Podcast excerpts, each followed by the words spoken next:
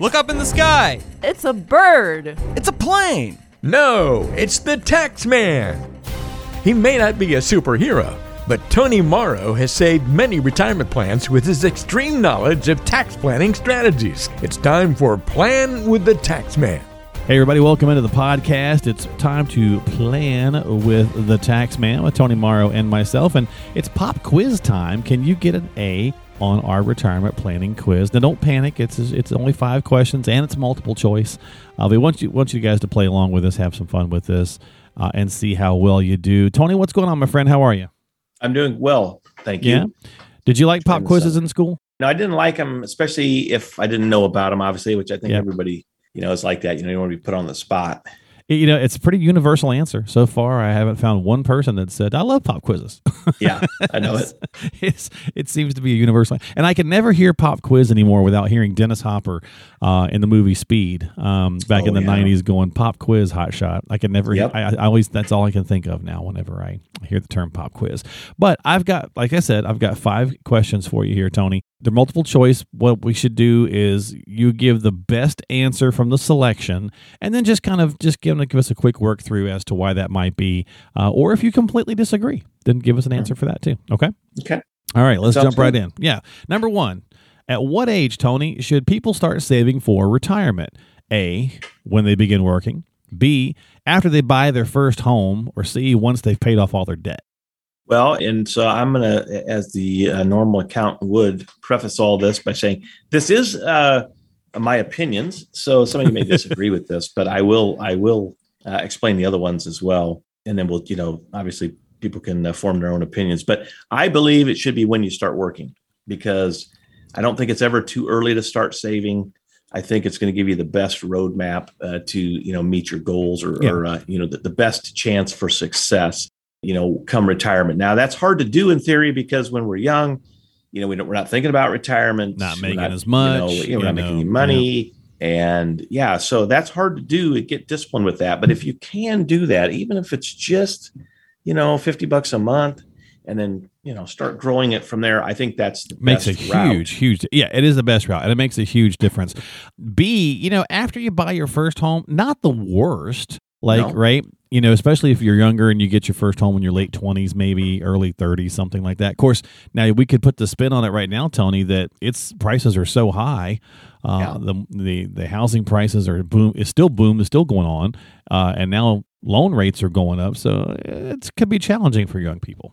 it, I think it's really challenging. My son, who's 26, you know, he's he's going through that right now. You know, they're just getting married. Uh, they want to buy their first home, and then all of a sudden things starting to tighten up. I think if you go with with my answer, you know, if you start disciplining yourself young before Mm-hmm. you get all this, uh, you know, you're learning to live without the money already. Yeah, and you won't miss a- it, a- right? Yeah, and you won't miss it. And then you've got to factor that in. You know, I would say maybe the second best would be after you buy your first home, but it's going to be harder, you know, to to start that discipline Yep.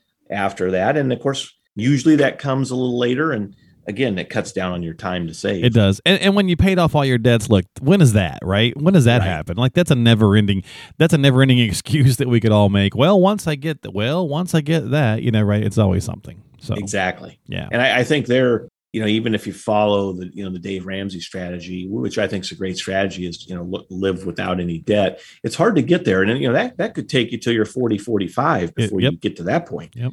And by that time, well, if you waited that long to start, you, you're really at a disadvantage just due to time. And it's possible. It's still possible, right? We talk all the time about you, you know, advisors all across the country don't start seeing people until they're, you know, maybe in their 50s, but a lot of times they've been saving in some form or fashion, but they haven't gotten serious about how it all works.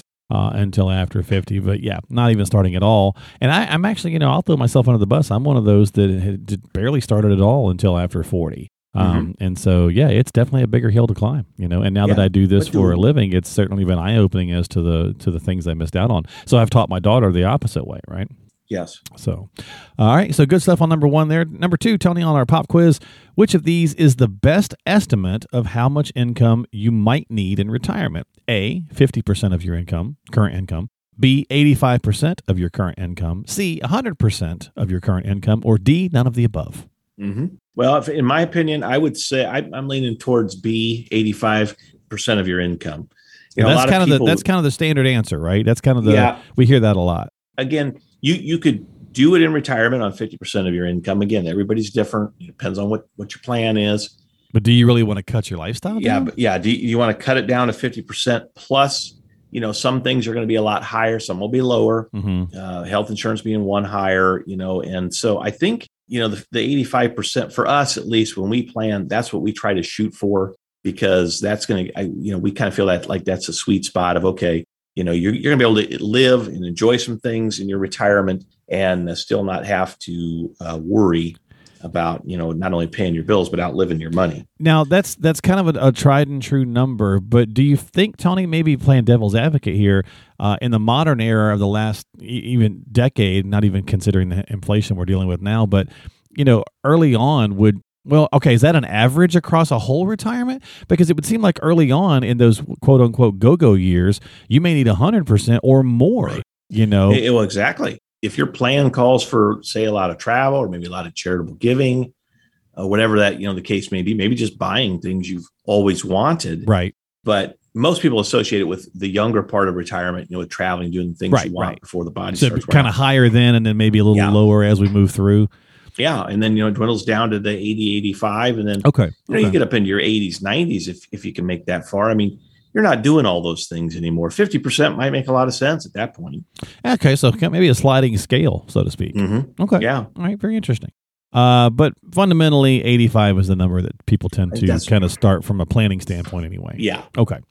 Uh, number three, which of these do you find that retirees fear the most? This one's probably going to be pretty easy. Uh, Mhm. A, not leaving enough money to the kids. B, running out of that money.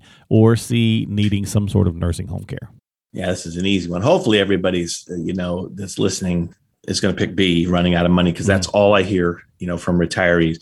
But followed by second, uh, needing nursing home care. Of course, if you have You enough uh, money, then, Yeah, if you then have you can money- take care of all three of those things. Yeah, you really could. Most people don't. When I talk about uh, leaving money for the kids, a lot of people tell me, you know, no, that you know they're on their own or uh, they'll be fine. We're getting that way more and more, yeah. And I don't think that's necessarily an unhealthy viewpoint. Hey, if there's Mhm. something left over, Tony, once I've lived the way I want to and taken care of uh, myself and my spouse, cool, they can have what's left, kind of thing. Right. Right. yeah yeah it's not yet it's that type of thing but you know retirees you know are, are always concerned about running out of money uh, they're all uh, living longer for the most part Sure. and yeah. um, they know that you know they've got a limited income now that they're not working and that's always a concern you know i mean uh, we go through it right now i mean my retirees uh, as clients right now they're definitely noticing the uptick in prices on everything Oh, heck yeah. and um, you know they're they're feeling it a little bit Yeah, And, uh, and it doesn't matter really kind of what lens you want to look at inflation through. You know, I mean, it's still there, it's still affecting us. So we still got to kind of deal with it. Um, and so running out of money, just, you know, that's even somebody who with a good plan that's been working with an, an advisor such as yourself for years, you're going to have, if you've got 10 people that all have just great plans that they love them they're, they've been very happy with them, even during times like these, though, one out of 10 calling and saying, Hey, I'm nervous, or two out of 10, is the plan still good? That doesn't make there's nothing wrong, right? It's just simply saying, hey, the nerves are getting to them, and I think some that's the beauty of having a professional like yourself, Tony, is because they can call up and go, Tony, is is the plan that we've been enjoying is it still good? Are we still Right, okay? still good. Yeah. yeah and If- you can if- if and you run some numbers and let's check, right? yeah you got you know you got to run some numbers and you know if I mean, most of our retirees portfolios are so heavily income oriented uh, the- you know the prices of their portfolios don't fluctuate all that much but they do in in these types of times Right, because these are And so- obviously extraordinary. Yeah. yeah i mean you know i i mean you know many are calling this you know now the you know a bear market and uh you know they always you know you turn on the news every day and they're talking about how long it'll last and this and that and then i, I have to i have to mute it because i can't take it but Right. um, and you've got the inflation, and you get the terms Yeah. like hyperinflation, and you know, yeah, it's it, and it's a lot. I mean, nine point one percent the last numbers that came out, Yeah. so it's pretty scary. Mhm. Uh, okay, so well, speaking of that, speaking of the plan, or speaking of um, the investment side of things, question number four: Which of these examples best represents a diversified retirement plan, Tony? The traditional mix of 60-40, uh, uh, 60-40 split, excuse me, uh, 60% stocks, 40% bonds, that's A. B, three rental homes along with a diff- uh, significant amount of cash. So basically having some rental income and a good emergency fund in the bank. Or C, 10 to 12 different kinds of mutual funds, or D, none of the above. Mhm. So I'm calling this a trick question. I'm going to explain all three because Okay. I, I, I think that there's you there's spotted some, it. Huh? uh, yeah, some goods and bads and all of it. I mean, the traditional just blanket response, if you ask most advisors, probably going to be A. yeah, a 60 mix of, 40. You know, 60 40. But, you know, if you break it down a little bit, you know, that could be a little deceiving. Exactly. Well, 40% bonds right now is bonds are kooky. Yeah. Right? They're, So- they're, they're very, very much. I don't know if I would be that heavily weighted in bonds right, Right. now. And, right. you know it's it depends on where you're at and of course in the in the spectrum and uh, your tolerance you know for risk and all that so i i think that's without really knowing but that that's the easy answer there Mhm. um, b with rental homes i've owned them for years and uh, along with you know other things as well i think that you know the the flaw in that is one a significant amount of cash in the bank's not going to earn you anything Right. uh, rental homes are a good for capital appreciation over the long haul. However, you know that you got to work them, you got to collect rents, you got to put, you got to keep them up. And cash flow wise, they're not tremendous along the way. They might be at the end if you sell them, you know, and, and have some nice gains. But I think that would be a part.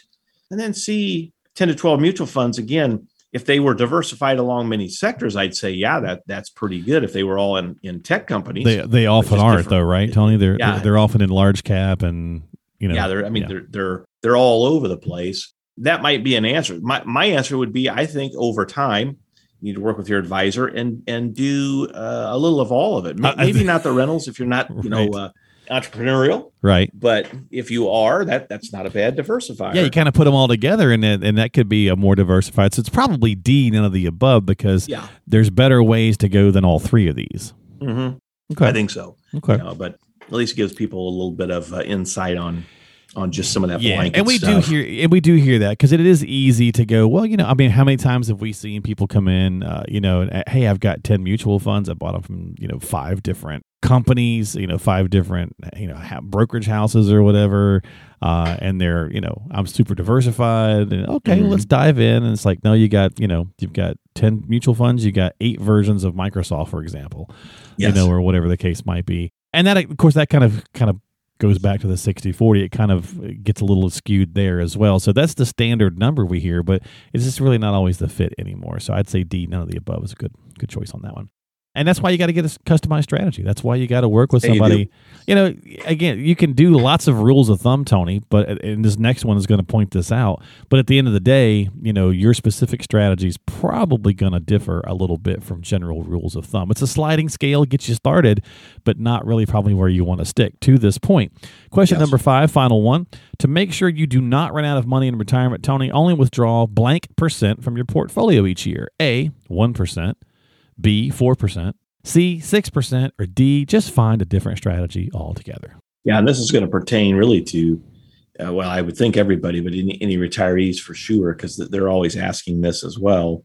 And of course, the general rule of thumb most advisors are going Right. to give you without really, you know, dwell, dwelling in is B, 4%. Yep. Uh, you know, that, that could be a sustainable amount for most people, depending on what you're invested in. But I think 1% is, is, you know, I mean, it's- seems crazy like, right why- i mean yeah, like, why, why do it? Right. Yeah. If you got a million bucks, if we use that as a number, uh, and you say, "Yeah, I can pull one percent per year," uh, okay, that's ten thousand dollars. Can you live on ten thousand dollars? Maybe if you had a pension, If you have a pension, you know, Pulling from really your- all you wanted. yeah. right? Pulling from your retirement accounts, but probably not. And that's where the four kind of. But Tony, we've heard so much that it's really not even four anymore. It's like two point nine or three point one or something like that. Yeah. And again, it depends on uh, the person, what they have, and what they're willing to do with the money. But these days, you still can get, if you're willing to have some of, of your portfolio in retirement in higher dividend yielding stocks, it's not uncommon where you, I, I we do it, you know, to get four, four and a half, even 5%. Mm-hmm. um, you know, over the long, I I mean, the dividend, the yield is going to be there. The prices are going to fluctuate along the way. That's what you have to learn to live with. But uh, they, they don't fluctuate all that much. But Yeah. in bear markets, your, your portfolio is going to be down. But Right. again, you've got a million, two million dollars, and and you know, if your portfolio is down eight percent, you're still getting your five percent yield.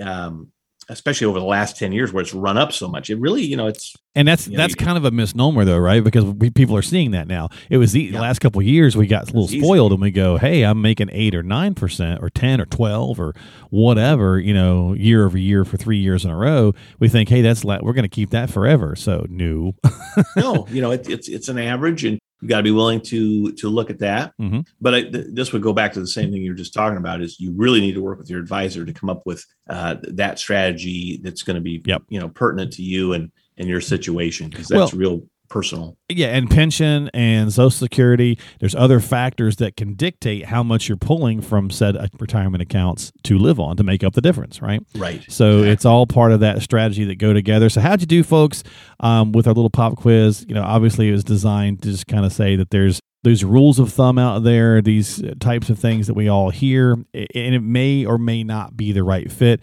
Oftentimes it's not. It's kind of gets you started, but you want to really dive in specifically to what you need to do with your specific situation and lifestyle needs because what Tony might need where he's at is different than what I need where I'm at, and so on Mhm. and so forth. So, plan with the tax man. That's how you get it done. You get on Tony's calendar. If you're not already working with him and the team at Tax Doctor Inc., just uh, stop by the website, find them at yourplanningpros.com. That's yourplanningpros.com. Don't forget to subscribe to the podcast on Apple, Google, Spotify, iHeart, Stitcher, all that good stuff.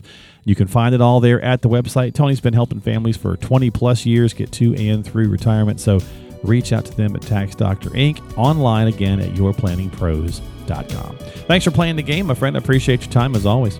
All right, sounds good. We'll talk to you next time. Yeah, we'll see you next time here on the podcast. This has been Playing with the Tax Man with Tony Morrow.